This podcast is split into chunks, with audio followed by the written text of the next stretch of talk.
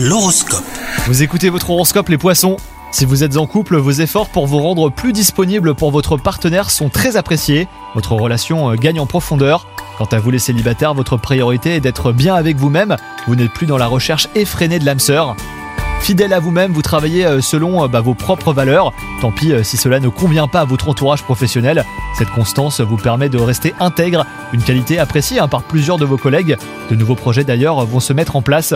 Et enfin, côté santé, si vous songez à faire un régime, bah, pensez équilibre.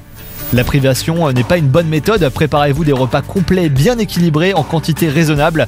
La pratique régulière d'un sport d'endurance vous aidera à vous sentir en pleine forme. Bonne journée à vous